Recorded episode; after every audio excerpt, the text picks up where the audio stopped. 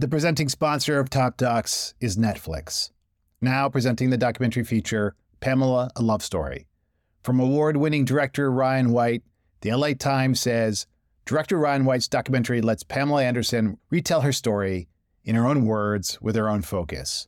Emmy nominated for Outstanding Documentary or Nonfiction Special. Welcome to Top Docs. I'm Mike Merrill.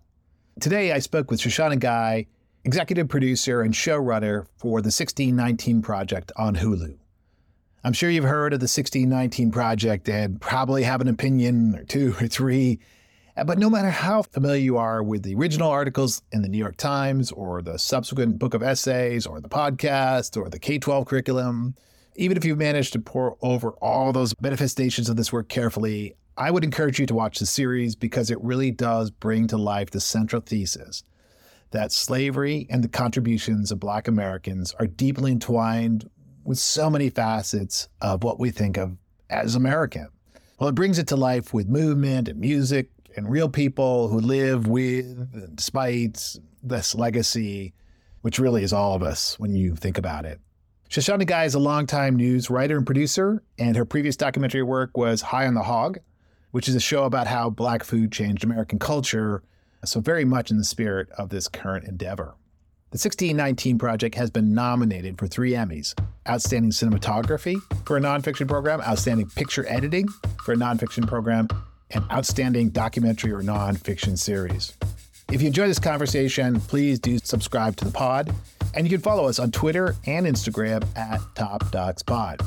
Now, my conversation with Shoshana Guy about the 1619 Project.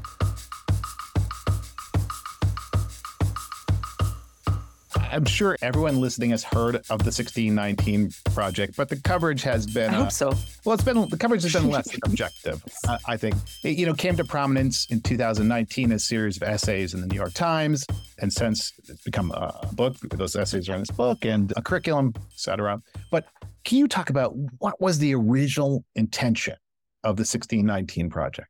So, the 1619 project that was created by Nikole Hannah-Jones I think the original intention of it, or no, was to really reframe the nation's narrative, to really examine and look at how the legacy of slavery still impacts us today, to shine a spotlight on the contributions of Black Americans, and to really ask the country, ask the people who live in the country to really examine their history and the way that it, it very clearly still permeates the society that we live in today. So, as we said, there was the original New York Times Sunday magazine essays, yes. and then this broader book drew upon those essays. And then there's a curriculum event. So, why a documentary series? Well, I think the wonderful thing about documentaries is it really democratizes, the medium really democratizes some people may not read a big, huge book. Some people may not read essays, but a lot of people will still sit down at their television and watch a documentary. And so mm. for Nikole, I think her idea around that was to really try to expand the audience and expand the reach of the project and really put it in a different medium in the hopes that more people would come to this material and digest it and really have the experience and think about the messages that we're bringing forth in it or the information that we're bringing forth. I'm sure there are ways in which you can do things in the visual medium that are hard. To exactly. The, just to jump in on that, you know, I think that the benefit, of course, moving it from essays to our medium was very challenging. But I think one of the the great things about our medium is that it's visual and it's emotional because you're actually meeting people and hearing from people. And those are things that you don't necessarily get in the kind of immediacy that we understand it to be in our medium.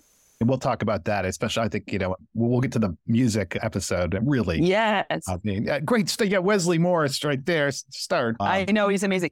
It's a very thesis driven documentary, which I think it makes it unique in many ways. The central thesis is that more than 400 years after 1619, when enslaved people were first brought to this continent, almost nothing in our country has been untouched by the legacy of slavery and the contributions of Black Americans. And there's all sorts of subtheses in the various pieces. It sounds a little dry. It's not that dry, but it's a real argument. And the six topics that are drawn from the original project are democracy, race, music, capitalism, fear, and justice.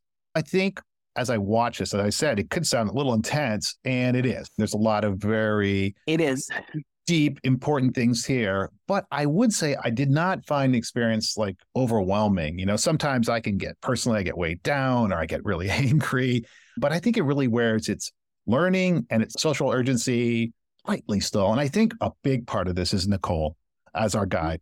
Um, mm-hmm. Her presence, her presentation, her response to these tough things, even horrific things. I'm sure to some extent she's like being authentically who she is, but also obviously it's on camera. She's not just being a writer. And I, I wonder, you know, what kind of tone did you want to take here? I, let me note one thing, which is Nikole does speak the voiceover, but she doesn't speak directly to camera, for example. So she doesn't. Yeah. Thinking about Nikole as a presence uh, in this documentary. One of the mediums that was in before it was a documentary series was, of course, the amazing podcast.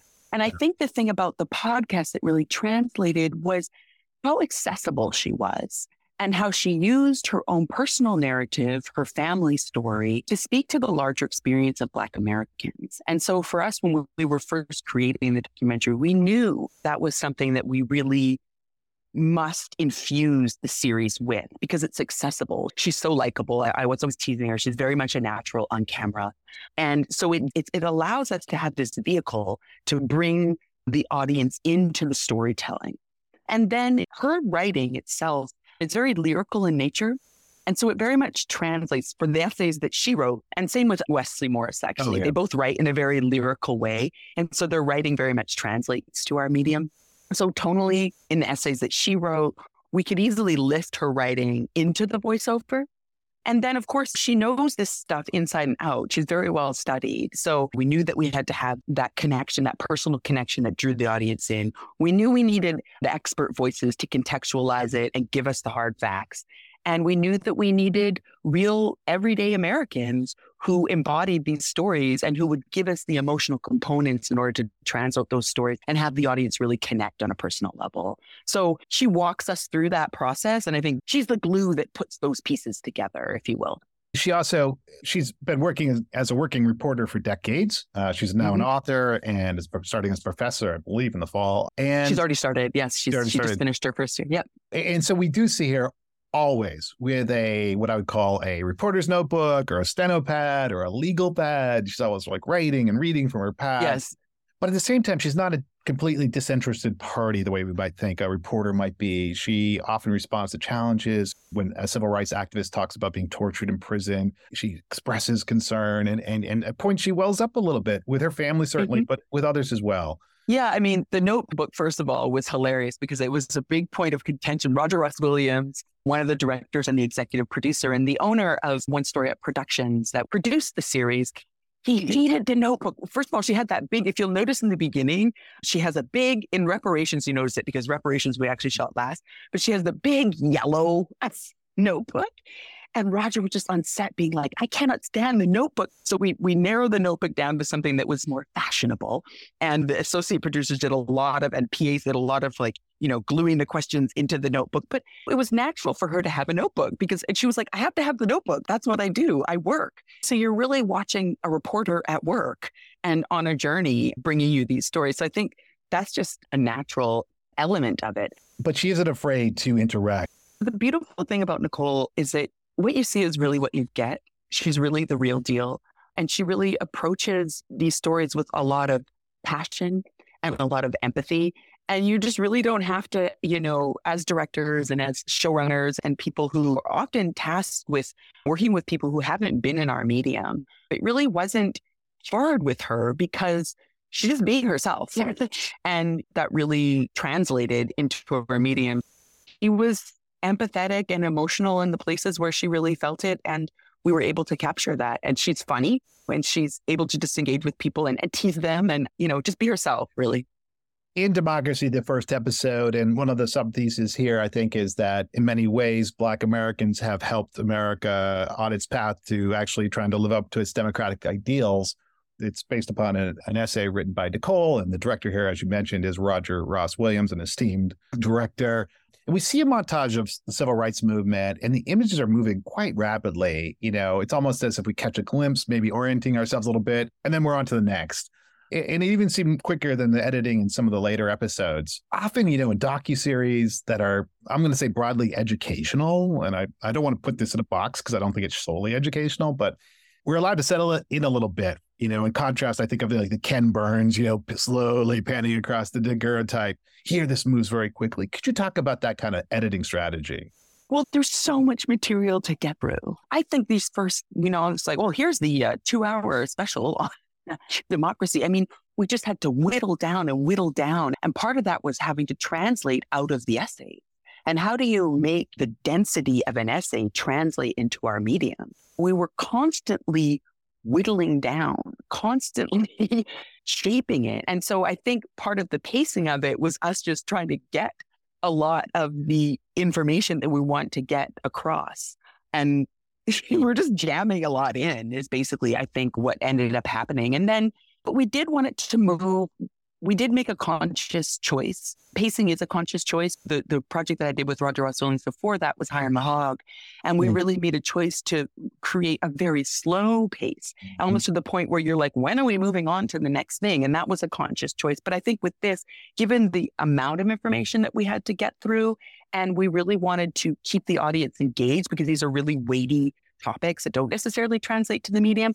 We wanted to keep the visuals and the music and the pacing moving so that people weren't like, oh God, this is just, you know, I feel like I'm reading an essay and I don't want to be. I want to be watching television, you know. You mix a lot of the styles that we would expect again to see kind of in a historical, educational documentary. And I want to say again, I don't think this completely fits in that box. We see archival footage, we see shots of historical documents, we see some cinema verite, for instance, voter registration in Georgia, Union Drives in Alabama, New York, experts speaking to the camera, many of whom are academics, but what stood out to me as being a little bit different and unusual is there are a lot of shots. I'm going to call them stage shots, and I don't mean that in a mm-hmm. negative way. Stage shots yeah. of individuals.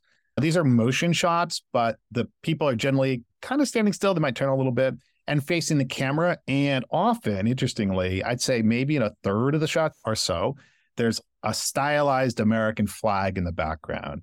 Can you, yeah. talk to me about the importance? They, they clearly are important. And why are they important for the series?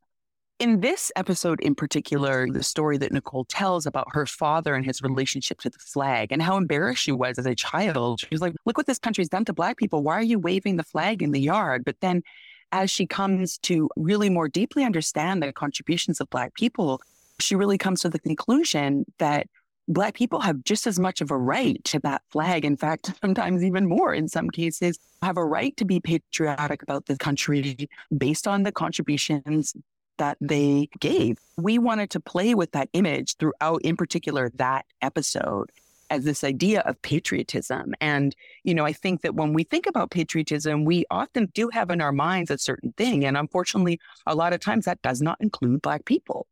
And so we really wanted to visually line up or put in place Black people and the American flag because we were here from the beginning and we contributed the whole way along. And so we do have a right to our patriotism and to our pride in the country. I think the other interesting strategy you have here is you also rely on the audience to be smart. so you show them some stuff I think sometimes that could be misinterpreted. Let me give you one example that I really liked is you have a brief scene from Pam Grier's 1974 Foxy Brown and she, she's saying to this white guy like oh i know i don't you i don't deserve your white mm-hmm. body. And and this could be completely misinterpreted. It's within the mm-hmm. section on this distorting and oppressive legacy of minstrelsy well one thing that you don't talk about is that foxy pam slash foxy brown is saying this because she's actually using these white guys these white drug dealers prejudice against them. She's fooling them and i won't give you any spoilers. Things don't work out well for them um, you don't explain like in a lot of documentaries they might explain all that. You don't. We don't. You know, in that particular section, we're really talking about the exploitation of Black women and the use of Black women and our bodies and our wombs to create wealth in the country, and the way that translated over time to create stereotypes around Black women, around Black motherhood, of course, that clip is a piece of satire, and we know that it's satire. So, yes, we are relying on the audience to kind of get that it's satire in one way, but also just to show how these ideas about Black women creep into popular culture. They creep into our everyday culture until we believe them in some ways. And of course, in that case, she's using it satirically, but we wanted to find ways again to layer. And I think that's our way of layering very complex ideas. And again, these ideas, they're very emotional, they're very deep. And so when we can find moments of brief levity, you know, we took the chance. One of the ways in which the series diverges from the essays is in its focus on particular people at some points. And I should say the essays themselves, Nikole does discuss her family, but I want to talk a little bit about Chrissy Sample. This is one, by the way, I 15 years ago brought home twin boys from the Nick unit, unit U and uh, you know, to my Brooklyn apartment. And this is the first time in your series I cried, I think, but not the last. So it's a very poignant example she's pregnant with twins. And despite not being impoverished, importantly, I think, and she has relatively good health care, her doctor simply won't listen to her concerns and really can't see her pain. And you tie this inability of the doctor to really see her, to understand her pain, all the way back to slavery and to the myths that whites created that black people did not really experience pain. I've always suggested this was partly because white enslavers were trying to shield themselves from what they were doing to some extent. But you actually say in that moment, in this moment in the 2000s, that legacy is still right there. It's a very complicated thing, right? But at the same time, when you look at the fact that Black women are experiencing maternal mortality and infant mortality at astronomically higher levels than other women, even when we point to Serena Williams, she clearly doesn't have a problem with her finances or isn't impoverished, and yet she still encountered this. And so you really have to look at the experience of Black women in this country, what has happened to us, the trauma, and the beliefs that are still permeating our healthcare system. That is just something that really must be looked at. And it's really deep, right? I mean, your suggestion here is the insidiousness of it really lies in the fact that it's unconscious. It's not, this doctor isn't trying to do a bad job. Correct. That's such a complicated answer. Look, we know that there are a myriad of reasons of why a woman may give birth prematurely or may have complications.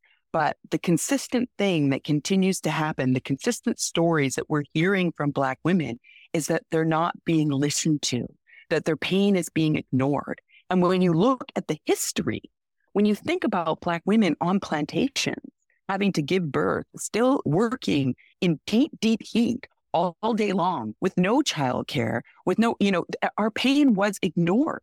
That is something that is historically accurate and historically true. And those things, they do get underneath the fabric of the country and they continue to permeate. And so, you know, we're making that observation, and that is part of the thesis of the episode.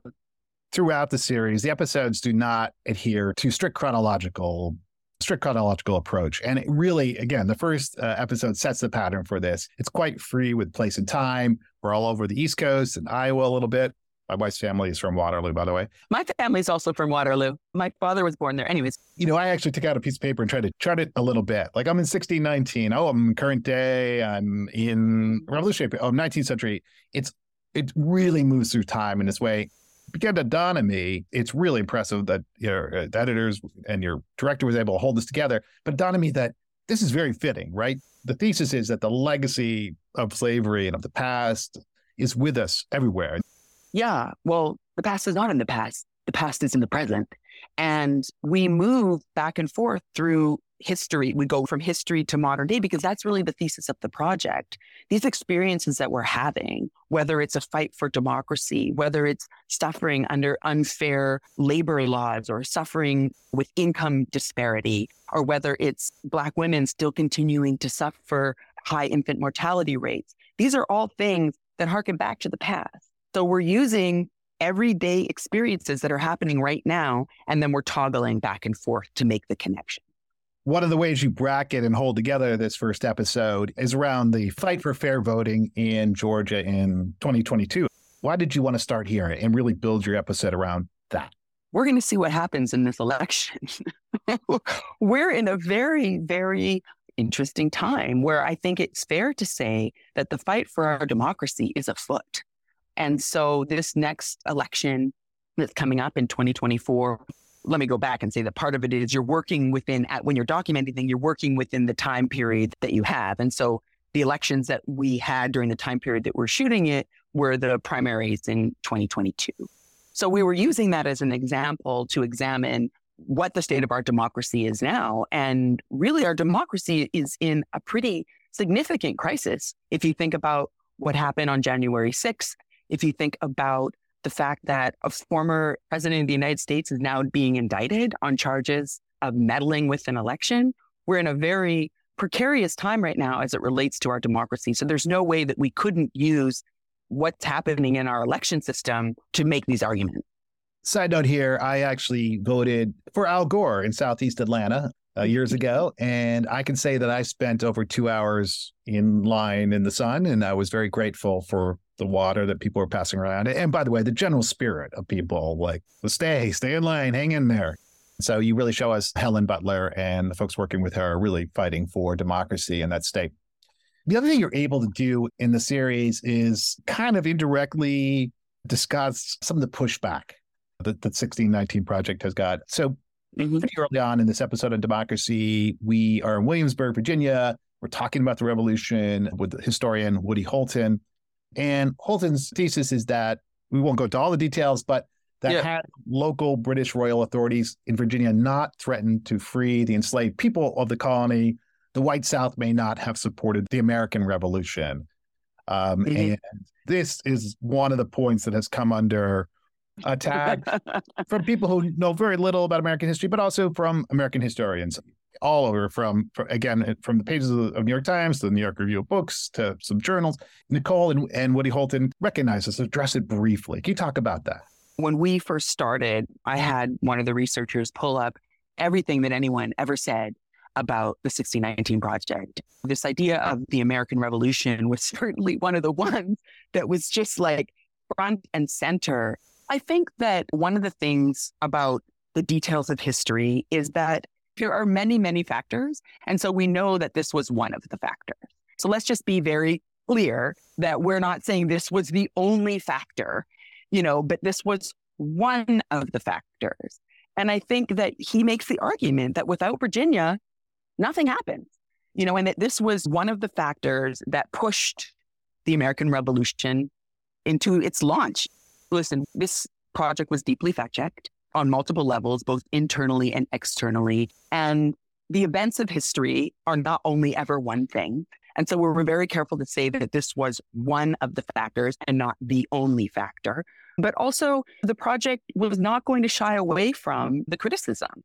We had our facts right. They were correct. We made sure that we were all buttoned up, but we weren't going to be afraid because there was a lot of angry people talking about the American Revolution. Again, fairly early in this episode, Lincoln pops up. This is an episode on democracy. So viewers won't be surprised to see of him, hear of him. Uh, but this is not the Lincoln that some might expect, say, the great emancipator. Can you tell us about the incident that you're showing here and how it complicates that easy picture of Lincoln? We know that Lincoln came to this idea of emancipation. He didn't come to it of, you know, just all of a sudden was like, we must emancipate the enslaved. In fact, he himself resisted it and tried to find ways around it. And so we tell that story of one of the solutions being that he invites five leaders from the African American community and says, you know, I think the better thing here would be if you guys left.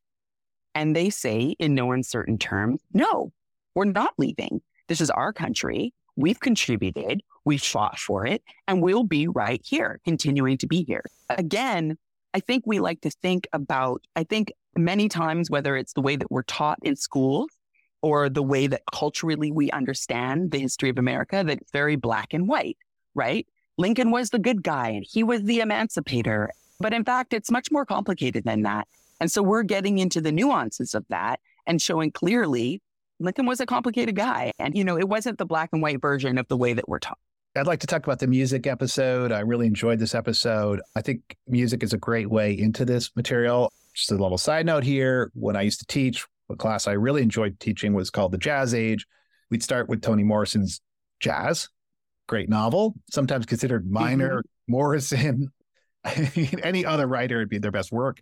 You have here, it's based upon an essay by Wesley Morris.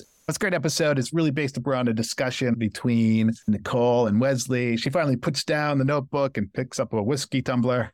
Uh, and it's an episode, you know, you, it starts with what I'd call a house party, you know, music and joy. Talk to me about when you were doing this. Wesley Morris is a great writer. You only add to his insights with music and motion and sound. Yeah, this was a really fun episode to put together. I mean, look, the series is it's very emotional and it can be very heavy. And while there were moments of that, you know, heaviness in this episode, particularly around the legacy of minstrelsy, yeah. it was a moment where we got to celebrate and take a little breath, if you will. We just had a really great time putting it together. Obviously, music is so core to Black culture and so enjoyable. And really, the thesis around American music is Black music. I always get that right. Is it Black music is it's American both ways. I, I, think it works both ways. it's ways. both ways. it works both ways. Yeah. It was just a lot of fun to put together. And the shoots are really fun. Nikole says that her favorite interview of all the interviews, maybe of all interviews of all time, was with Nile Rodgers. It was just a great deal of fun putting it together. And of course, Wesley when they have a great relationship and really good chemistry. So they're already friends, as it were. So that really helps us. I want to dig into Nile Rodgers in just a moment. But before we do that, I think one of the things you show is you do, do a great job of showing the origins of some of the key characteristics of jazz and Black music general, which is improvisation. And I think you mm-hmm. pretty compellingly locate the origins of this in the nature of the spirituals and even field songs sung by enslaved peoples. Can you talk a little bit about how you do that, how you show that relationship? We have always improvised in our music. And I think it cuts across genres. Even right now, I'm doing a project and we're interviewing this blues man, and he doesn't write down anything. Like every song is always different. He has a style that he works in, but every song is always different. And I think that we talk about that as a way to show in the episode how Black people has continued to transmute or to have continued to push the the boundaries of genre in order to create whole new genres right? So i think out of improvisation all these new genres of music are born. And so we track that over time. And i think improvisation is a big piece of how black people have been able to continue to create different genres of music in your second episode on race, you really walk us through the story of the creation and stubborn persistence of America's rigid racial categories. Ones that you compellingly show were based upon the needs of the slavery system. We see a young couple who want to get married, pushing back on these kind of defining and limiting restrictive terms. And implicitly in the music episode, I think you pick this up again. You show a similar dynamic where the strict categorizations of the music industry that started, you know, when records first were starting to be pressed, continue on to today. You visually demonstrate the Hitch chart and show how the term race, as in race records, become soul over time. You don't specifically say it, but it seems like those are connected. Yeah, they're connected because, as Wesley Morris says in the, in the episode, he's like, "Oh God!" Every time the Grammys come on, I'm like, "Oh no! Is yeah. you know, is this white person gonna sweep?" Once you let them into the category, they they take home everything. I mean, that's a quote from him in the episode. Yeah, I think that the way that we have categorized race in this country translates across all aspects of life, even into music. And what is at the basis of that is money. So it's not surprising that the categorizing of race would filter into music because it's also about when you're making that music, who's going to make the money. I think the nuanced portrayal of Louis Armstrong is great here here's one of our great artists, certainly a great musical artist, but in many ways, just a great modernist, someone who, you know, I've argued was doing with music what Picasso and Cezanne were doing with paint, you know, pulling things apart, making you question, is this melody? Is this rhythm? What is this singing? Is this extension of voice or is this more like an instrument? But at the same time, as you show, as time passes, some of the ways he interacted with the audience against the tread maybe on some problematic approaches. Could you talk about that? I think the point of that beat in the episode is to really show how minstrelsy really permeated and continues to permeate our society, both in terms of the way that white people see Black people, but also in the way that Black people see themselves. And so we're using the complicated nature of Louis Armstrong and his artistry and his relationship to race and the way that white people saw him and the way that he presented himself as an example of that. I love the interview with Nile Rodgers. I'm always love to see Nile Rodgers, this great creator of funk and producer and just general inspiration, I think, for music. And I was really struck by things that on the surface might look like just fun and joy and party. Uh, by the way, I had a similar discussion with Allen Hughes about, you know, about Tupac and Tupac's party mm-hmm. music. And was it purely party music? Yeah. Mm-hmm. He talks about disco and how it brought together this huge range of people, multiracial, multisexual, multigendered people. And when he wrote Everybody Dance, he meant it. It's really a political statement, I think. Yeah. I mean, he says in the documentary, you know, he was an organizer in the Black Panther Party. And what he says in the documentary is like, how did I all of a sudden I became a better organizer by creating this music? And I just had to write this song, Everybody Dance, do, do, do, clap your hands, clap your hands. I think in some ways the origins of Le Freak are political as well. You know, the story here is I won't tell the whole story. It's fun, long stem yeah. winder involving Grace Jones and Studio 54. But, you know, he's sent away by a bouncer who basically says, oh, fuck off uh, to him. Yeah and he plays with it and transposes and works it through and turns rejection and, and, into joy and pain into joy. To me, that that is black music. It really is. And he's written for so many people. That's the thing. He's so prolific. And a lot of the songs that, you know, may not even from Duran Duran to Madonna to David you may Bowie. not even know that he was to David Bowie. You don't even know that he's writing on them. And I think that's the kind of joy of it. And, and in the documentary, Nikole Rhee asks them, like, do you consider that sound to be black? And he says, absolutely. Speaking of that, you know, personal note here. You talk about the backlash against disco and, and how many ways this was a rejection of the people who embraced that music. I know in that period I was, you know, into the punk and post punk and new wave world. And I kept disco at a distance. Really, what hit me here was Hall and Oates because Hall and Oates was something I couldn't see at the time. I couldn't hear them at the time.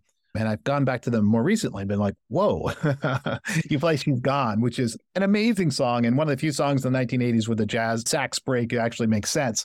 Mm-hmm. And I'm like, wow, this is beautiful music. And as you point about that and Steely Dan, and it's black music. It really is. As Frederick Hadley says, yacht rock is black as hell, you know, and also has has a black audience.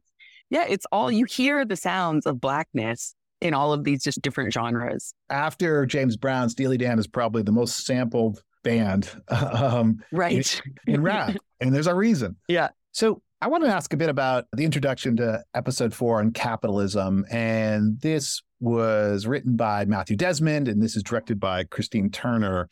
And the introduction mm-hmm. here is just funny and acerbic and so smart. Basically, it's set to Gil Scott Heron's 1970 Whitey's on the Moon, which was a song which basically, what's a poem song, who basically contrasts the lived experience of America's poor, notably Black Americans, and America's refusal to deal with that reality. It's all contrasted with the efforts spent on the moon landing.